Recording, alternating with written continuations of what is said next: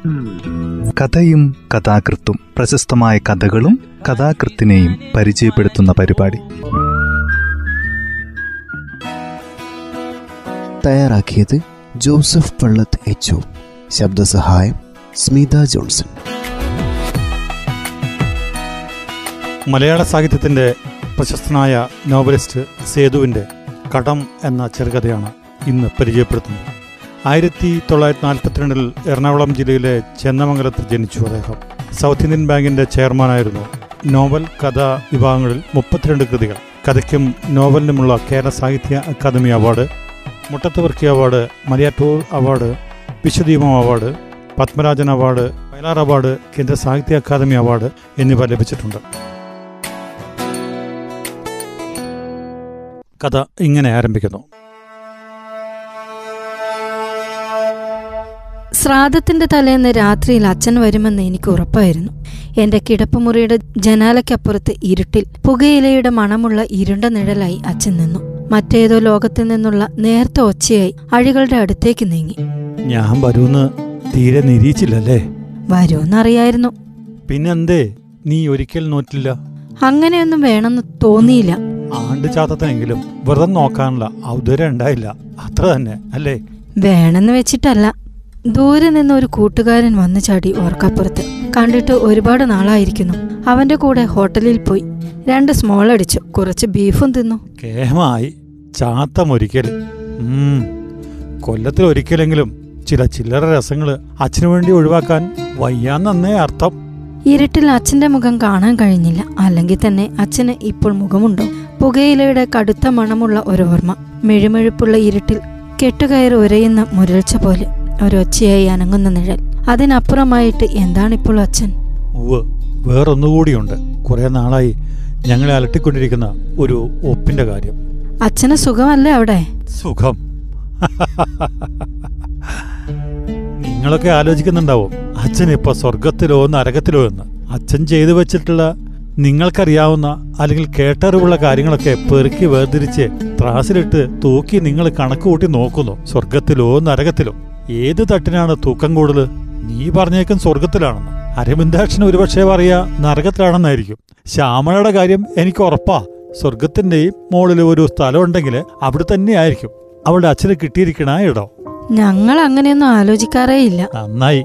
കാലാകാലങ്ങളായി അച്ഛൻ ചെയ്തതൊക്കെ മക്കൾ പിന്നീട് വിരൽ മടക്കി കണക്ക് കൂട്ടി നോക്കാതിരിക്കുന്ന ആ ഭംഗി. നമ്മളൊക്കെ ഒരുപാട് കാര്യങ്ങൾ ചെയ്യാറുണ്ടല്ലോ. നല്ലതും ചീത്തയായിട്ട്.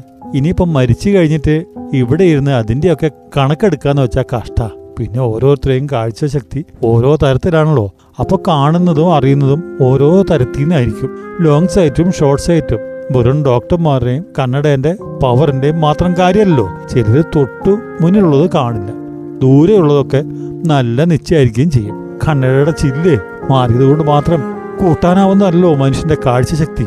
ഞങ്ങൾ അച്ഛനെ പറ്റി ഓർക്കാറുണ്ട് പറയാറുണ്ട്. നന്നായി. പക്ഷേ ജന്മം തന്ന ഒരാൾ എന്ന നിലയിൽ വേണ്ടാട്ടോ. ഞാനില്ലായിരുന്നെങ്കിലും നിങ്ങൾ മൂന്നുപേരും പൊട്ടി മുളക്കിയായിരുന്നു എവിടെയെങ്കിലും ആയിട്ട്. എനിക്ക് നല്ല വിശ്വാസാ അതൊക്കെ. ഒരുപക്ഷേ ഈ ചായയിൽ ഈ രൂപത്തിലായിരിക്കില്ലെന്ന് മാത്രം. ചിലപ്പോൾ ഒരു പൂവായിട്ട് മരമായിട്ട് മൃഗമായി അല്ലെങ്കിൽ ഒരു മനുഷ്യൻ തന്നെയായി. എന്താ വ്യത്യാസം ഇവറ്റൊക്കെ തമ്മിൽ എല്ലാറ്റിനും ജീവൻ തുടിക്കുന്നില്ലേ? പിന്നെ മനുഷ്യജന്മം എന്ന് പറയണത് പുണ്യം ചെയ്തവർക്ക് മാത്രം കിട്ടുന്ന ഒന്നാണെന്ന് ഞാൻ വിശ്വസിക്കണില്ല കേട്ടോ അപ്പോ. അച്ഛന്റെ മക്കളായതുകൊണ്ടേ ഞങ്ങൾക്ക് നല്ലതേ ഉണ്ടായിട്ടുള്ളൂ. കാര്യമായിട്ട് ഇടങ്ങാറൊന്നും ഉണ്ടായിട്ടില്ല.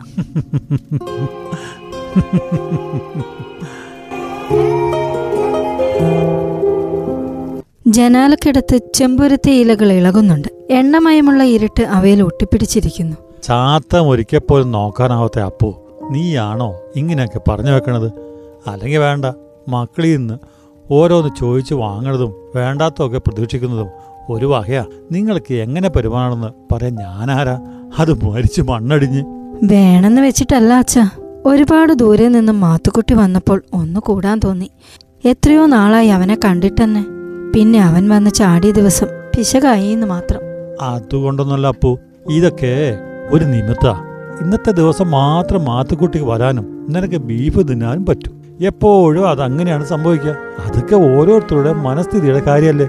എന്നാലും കൊല്ലത്തിൽ രണ്ടു ദിവസമെങ്കിലും പിതൃക്കൾക്ക് വേണ്ടി ചില ചില്ലറ ഒത്തുതീർപ്പൊക്കെ ചെയ്യാന്ന് വെച്ചാൽ അതൊരു നല്ല കാര്യമല്ലേ രണ്ടു ദിവസമെങ്കിലും ശുദ്ധം പാലിക്കുക പിതൃക്കളെ ഉള്ളിൽ ധ്യാനിച്ച് നാല് പറ്റ് നിറഞ്ഞ മനസ്സോടെ നടച്ചിടുക. അത്രയ്ക്കല്ലേ വേണ്ടു? ഞാനൊന്നും പറഞ്ഞില്ല. കുറ്റപ്പെടുത്തുന്ന മട്ടിലുള്ള അച്ഛന്റെ സംസാരം എനിക്ക് തീരെ പിടിച്ചിരുന്നില്ല. മറുപടി പറയാൻ അറിയാഞ്ഞിട്ടല്ല വേണ്ടെന്ന് വെച്ചു. സാധാരണ ഇങ്ങനെ നീട്ടി വലിച്ചു പറയുന്ന പ്രകൃതക്കാരനായിരുന്നില്ലല്ലോ അച്ഛൻ. ഇപ്പോൾ ഈ നാളിൽ കെട്ടഴിച്ച് പറഞ്ഞു തീർക്കാനായി ഒരു വർഷം മുഴുവനും പെറുക്കിക്കൂട്ടിയ തൊണ്ടുകളുടെ ഭാണ്ഡവുമായി വന്നെത്തിയിരിക്കുകയാവാം. വെറുതെ അതും പറഞ്ഞ് നേരം കളഞ്ഞു അല്ലേ? ആട്ടെ നിങ്ങൾക്കൊക്കെ സുഖല്ലേ? ആ ഒരുവിധമൊക്കെ. ഏതാണ്ട് ചിലതൊക്കെ ഞാനും അറിയുന്നുണ്ട് എന്ന് വെക്കന്നെ. അപ്പോൾ അച്ഛനും അത് അറിഞ്ഞു കാണുമല്ലോ.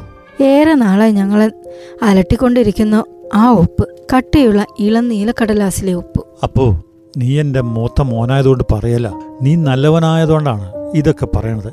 ജീവിക്കാനുള്ള നിങ്ങളുടെ ഈ വിപ്രാളം കാണുമ്പോൾ എനിക്ക് ചിലപ്പോൾ വിഷമം തോന്നാറുണ്ട്. പൊത്തിപ്പിടിച്ച് മുകളിലേക്ക് കയറാനും വെട്ടിപ്പിടിക്കാനും കാശുണ്ടാക്കാനും ഒക്കെയുള്ള ഒരു പങ്കപ്പാട് ഇത്രയ്ക്ക് വേണോ? ഇതുള്ളതുകൊണ്ട് വല്ലതൊക്കെ കഴിഞ്ഞൂടെ ഈ കോലാഹലങ്ങൾക്കിടയിൽ ഇത്തിരിയെങ്കിലും സമയം മനസമാധാനമായിട്ട് ഒന്നിച്ചിരിക്കാൻ നിങ്ങൾക്ക് പറ്റാറുണ്ടോ? അച്ഛനെ അങ്ങനെയൊക്കെ പറയാം. ഇപ്പൊ കാലം മാറിയിരിക്കണു മത്സരമാണ് എല്ലാത്തിലും. നാല് കാശ് കാശായിട്ട് തന്നെ കയ്യിലില്ലെങ്കിൽ ഒരു വില ഉണ്ടാവില്ല. എവിടെയെങ്കിലും എന്തെങ്കിലും നടത്തണമെങ്കിൽ കാശ് തന്നെ വേണം കയ്യിൽ അവിടെ ഇവിടെയായിട്ട് കുറെ മണ്ണ് കിടക്കുന്നുണ്ടെന്ന് വെച്ചിട്ട് എന്താ പ്രയോജനം? മണ്ണിന്റെ പ്രയോജനം മണ്ണില്ലാതെ ആവുമ്പോഴാ അറിയ കുട്ടി. ആൾക്കൂട്ടം പെരുകണതനുസരിച്ച് വീതം വെച്ച് വീതം വെച്ച് ഓരോരുത്തർക്കും ഓരോ നാഴി മണ്ണ് എന്ന നിലയാവുമ്പോൾ ഇനി ഉണ്ടാവണ കുട്ടികൾക്ക് വാരിക്കളിക്കാനും ഇത്തിരി വാരി വായിലിട്ട് ചവയ്ക്കാനും മണ്ണുണ്ടാവില്ലെന്നേ. അമ്മ നേരത്തെ കിടന്നു. ഞാൻ കണ്ടു. പക്ഷേ ഇന്നത്തെ രാത്രി അവൾക്ക് അത്ര പെട്ടെന്ന് ഉറങ്ങാനാവില്ലെന്ന് എനിക്കറിയാം. ശ്യാമളയും ഭർത്താവും അരവിന്ദാശനും അപ്പുറത്തുണ്ട്. അതും ഞാൻ കണ്ടു. അവരൊക്കെ അച്ഛൻ വരണത് കാത്തിരിക്കുകയാണ് എന്തേ? ഒരൊപ്പിന്റെ കാര്യമാണ്. ഒപ്പോ? ഏതൊപ്പ്? അച്ഛൻ എടുത്ത കടത്തിന്റെ കാലാവധി ആയിരിക്കണു അതിന്റെ പ്രമാണം പുതുക്കണമെങ്കിൽ ഞങ്ങൾ അവകാശികളെല്ലാം ഒപ്പിട്ട് കൊടുക്കണമെന്ന് ബാങ്കുകാർ പറയുന്നു. അതിനെന്താ ഒപ്പിട്ട് കൊടുക്കണം? ഒപ്പിട്ട് കൊടുത്തില്ലെങ്കിലും ആ ബാധ്യത നിന്ന് നിങ്ങൾക്ക് രക്ഷപ്പെടാൻ പറ്റില്ലല്ലോ. ഈട് വെച്ച വസ്തുവിന്റെ കാര്യം. അതൊക്കെ അറിയാം. എന്നാൽ അങ്ങനെ അങ്ങോട്ട് കണ്ണടച്ച് ഒപ്പിട്ട് കൊടുക്കാന്ന് വെച്ചാൽ അല്ല എനിക്ക് വിരോധമൊന്നും ഇല്ലാട്ടോ. പിന്നെ ആർക്കാ വിരോധം? ശ്യാമളയുടെ ഭർത്താവ് എന്ത് പറഞ്ഞിട്ട് സമ്മതിക്കണില്ല ഉണ്ണികൃഷ്ണൻ നായർ. ഓഹോ ആ കടം എന്തിനാ എടുത്തതെന്ന് അപ്പൂനറിയാലോ. അറിയാം. അരവിന്ദാഷന് മണിപ്പാലിൽ കൊടുക്കാൻ എന്നിട്ട്? തിരിച്ചടയ്ക്കാൻ പറ്റിയില്ല അച്ഛന്. വേണ്ടാന്ന് വെച്ചിട്ടല്ലോ ഞാൻ കൂട്ടിയിട്ട് കൂടാഞ്ഞിട്ടല്ലേ? എനിക്കറിയാം അതൊക്കെ. ഞാൻ റെഡിയാണ് ഒപ്പിടാൻ. പക്ഷെ ഉണ്ണികൃഷ്ണൻ നായർ ഇളകണ മട്ടില്ല. ശ്യാമളെ ഒപ്പിടണല്ലോ. ആവുന്നത്ര പറഞ്ഞു നോക്കി.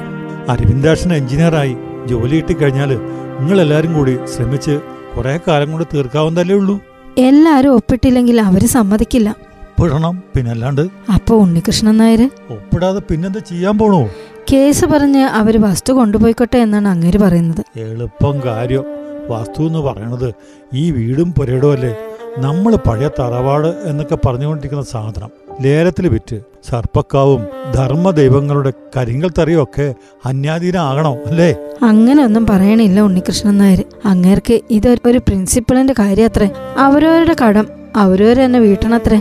അങ്ങനെ ആരുടെ കയ്യിൽ നിന്നും കടം വാങ്ങാറില്ല. ആർക്കും രണ്ട് കാശ് കടം കൊടുക്കേയില്ല. അപ്പൊ നമ്മളിവിടെ മനസ്സാവാച അറിയാതെ വേറൊരാളുടെ കടം ഏറ്റെടുക്കാന്ന് വെച്ചാലും അതൊരു പ്രിൻസിപ്പളിന്റെ കാര്യമാണ് മൂപ്പർക്ക്. ആ അതായത് കാരണവന്മാരായിട്ട് മൂന്നാൽ തലമുറയായിട്ട് കെട്ടിയുണ്ടാക്കി തറവാടും തൊടിയും അന്യമാർക്ക് കൈവശപ്പെട്ട് പോകുമ്പോ പ്രിൻസിപ്പളിന് ഒരു കുഴപ്പമുണ്ടാവില്ല അങ്ങനെയൊന്നുമില്ല.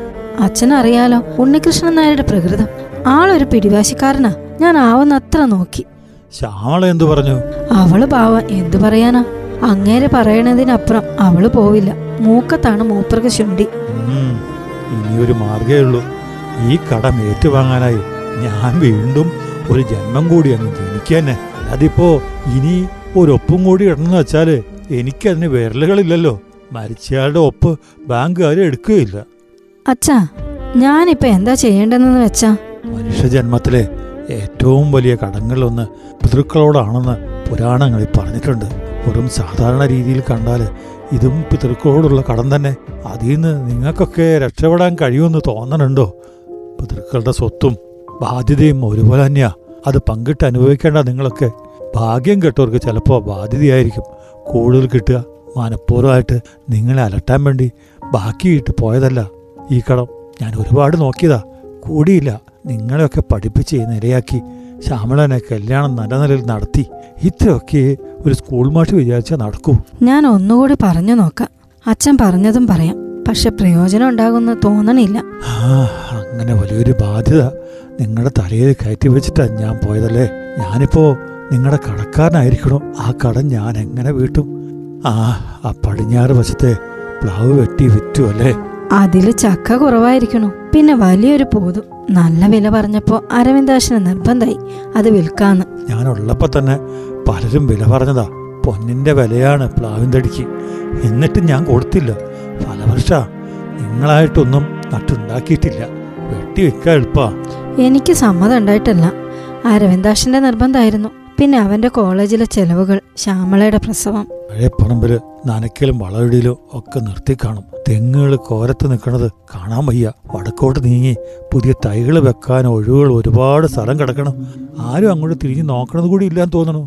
എല്ലാത്തിനും ഞാൻ മാത്രമേ ഉള്ളൂ അച്ഛാ. അത് മൂത്തോന്റെ ചുമതല തന്നെ. ഈ നീയും കൂടി നോക്കാതായാൽ എല്ലാവർക്കും പറയാൻ എളുപ്പമാണ്. ആപ്പീസ് പണിയും സ്വന്തം പ്രാരാബ്ദവും കഴിഞ്ഞ് മാസത്തിൽ ഒരിക്കലെങ്കിലും ഇവിടെ ഓടിയെത്താൻ വരണപാട് എനിക്കേ അറിയൂ. ഇവിടെ അമ്മയുള്ളതുകൊണ്ട് മാത്രമാണ് അതൊക്കെ.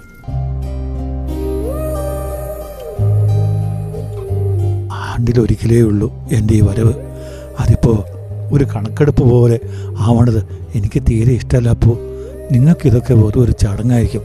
അഞ്ചാറ് വറ്റും കുറേ എള്ളും ചോറുരുളയും ഇത്തിരി ചന്ദനം അതോടെ തീർന്നുമല്ല എനിക്കാണെങ്കിൽ ഇതൊരു നിറവാ. ഒന്ന് വരിക. ഒരു ദിവസം മുഴുവനും എവിടെ ഇങ്ങനെ ചുറ്റിപ്പറ്റി നിൽക്കുക. നിങ്ങളെയൊക്കെ തൊട്ടടുത്ത് നിന്ന് ഉള്ളു നിറയെ കാണുക. നിങ്ങൾ തരുന്ന അന്നം നിറമനസ്സോടെ കൈക്കൊള്ളുക. നിങ്ങളെയൊക്കെ അനുഗ്രഹിക്കുക. അതൊക്കെ ഉള്ളൂ ഉദ്ദേശം.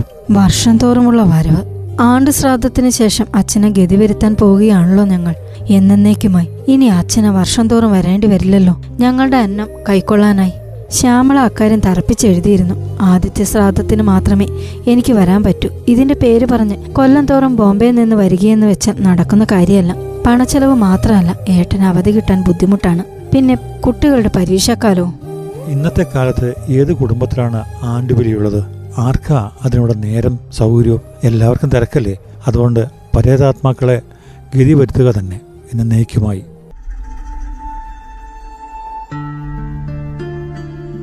അപ്പു എന്താ ആലോചിക്കണേ? ഗതി വരുത്തുന്നതിനെ പറ്റി അച്ഛനോട് പറയാൻ എനിക്ക് ധൈര്യം ഉണ്ടായിരുന്നില്ല ഈ വരവിനായി മേടമാസത്തിലെ മകേരം കാത്ത് അച്ഛന്റെ ആത്മാവ് ഒരു വർഷം മുഴുവൻ കാത്തിരുന്നതാവാം. ഗതി വരുത്തുന്നതോടെ എല്ലാം തീർന്നു എന്നേക്കുമായി. സകല കെട്ടുകളും അറുത്ത് ആത്മാവിനെ സായുജ്യത്തിന്റെ അവസ്ഥയിലേക്ക് ഉയർത്തിവിടുകയാണ്. ഈ ദിവസത്തിന് വേണ്ടി ഞാൻ കാത്തിരിക്കുകയായിരുന്നു അപ്പു. നിങ്ങളെ ആരെയും അലട്ടണമെന്ന് എനിക്ക് വിചാരമില്ല. പക്ഷേ ഈ രണ്ടു ദിവസമെങ്കിലും എന്റെ സാന്നിധ്യം ഇവിടെ ഈ തൊടിയിൽ ഈ വീട്ടിൽ നിങ്ങളുടെ മനസ്സിൽ നിറഞ്ഞു നിൽക്കണമെന്ന് ഒരു പൂതി. അത് കഴിഞ്ഞാൽ വന്ന പോലെ ഞാൻ തിരിച്ചു പോയിക്കൊള്ളാം. നിങ്ങളെ ആരെയും ശല്യപ്പെടുത്താൻ പോണതുമില്ല. അപ്പുവിന് ഉറക്കം വരുന്നുണ്ടാവും. നേരം ഒരുപാടായി അല്ലേ? സമയത്തിന്റെ കണക്ക് കൂട്ടലുകളെല്ലാം എന്നെ പിടിവിട്ട് കഴിഞ്ഞിരിക്കുന്നു. അങ്ങനെ ഒഴുകി ഒഴുകി പോവുകയാണ് ഇപ്പം എന്റെ സമയം.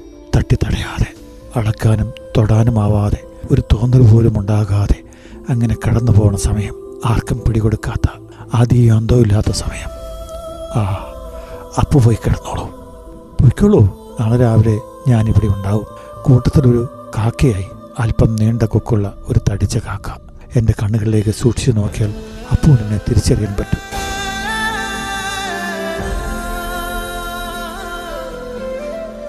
പുറത്ത് നേർത്തൊരു കാറ്റ് വീശുന്നുണ്ടായിരുന്നു. ചെമ്പരത്തി കൊമ്പുകൾ വല്ലാതെ ഇളകുന്നു. ഇരുട്ടിന്റെ കോണിൽ എവിടെയോ നിന്ന് ഒരു പട്ടി നീട്ടി ഓലിയിടുന്നു. ജനലടച്ചോളൂ മഴ ചാറാൻ പോവാ. അല്ലെങ്കിലും മേടമാസത്തിലൊരു മഴ നല്ലതാ. ഈ വേവൽ ഒന്ന് കുറഞ്ഞു കിട്ടും. ജനാല കഥകുകൾ അടയ്ക്കാൻ ഞാൻ കൈനീട്ടുമ്പോഴേക്കും അവ താനെ അടഞ്ഞു. ആരോ പുറത്തുനിന്ന് അടച്ചതുപോലെ ഓട്ടിൻപുറത്ത് ചരൽക്കല്ലുകൾ പോലെ മഴത്തുള്ളികൾ വന്ന് വീണു തുടങ്ങി. പുതുമഴയിൽ ചൂടിളകി ഉറക്കം കിട്ടാതെ തിരിഞ്ഞും മറിഞ്ഞും കിടക്കുമ്പോൾ ഞാൻ ഓർക്കുകയായിരുന്നു. ആവാഹിക്കുമ്പോൾ അച്ഛൻ എതിർക്കുമോ? വരാൻ കൂട്ടാക്കാതെ ഇരിക്കുമോ?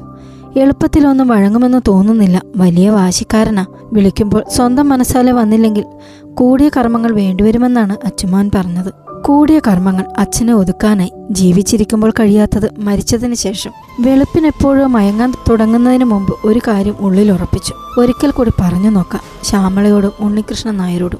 ഗതി വരുത്തുന്നതിനെപ്പറ്റി ഇപ്പോൾ ആലോചിക്കേണ്ട. അച്ഛന് അത് വലിയ വിഷമമാകും. ഒരു രണ്ടു മൂന്ന് കൊല്ലം കൂടി ഇങ്ങനെ തന്നെ പോകട്ടെ. അപ്പോഴേക്കും എല്ലാം ഒന്ന് തണുക്കും. കെട്ടുകളെല്ലാം ഇത്തിരി അയഞ്ഞു കിട്ടുകയും ചെയ്യും. അതേവരെ കാക്കുക തന്നെ. പിന്നെ ആ നീലക്കടലാസിലെ ഒപ്പുകളുടെ കാര്യം ഒപ്പിട്ട് കൊടുക്കുക തന്നെ. അല്ലാതെ എന്ത് ചെയ്യാനാണ്? അച്ഛന്റെ കടത്തിൽ നിന്ന് മക്കൾക്ക് രക്ഷപ്പെടാനാവുമോ എന്നെങ്കിലും?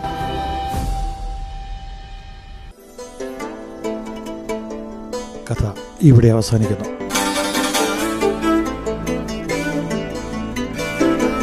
സേതുവിന്റെ വളരെ മനോഹരമായ ഒരു ചെറുകഥയാണ് നിങ്ങൾ കേട്ടത്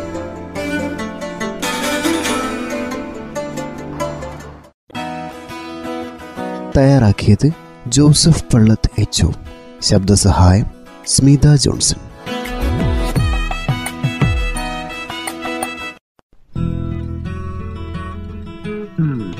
കഥയും കഥാകൃത്തും പ്രശസ്തമായ കഥകളും കഥാകൃത്തിനെയും പരിചയപ്പെടുത്തുന്ന പരിപാടി.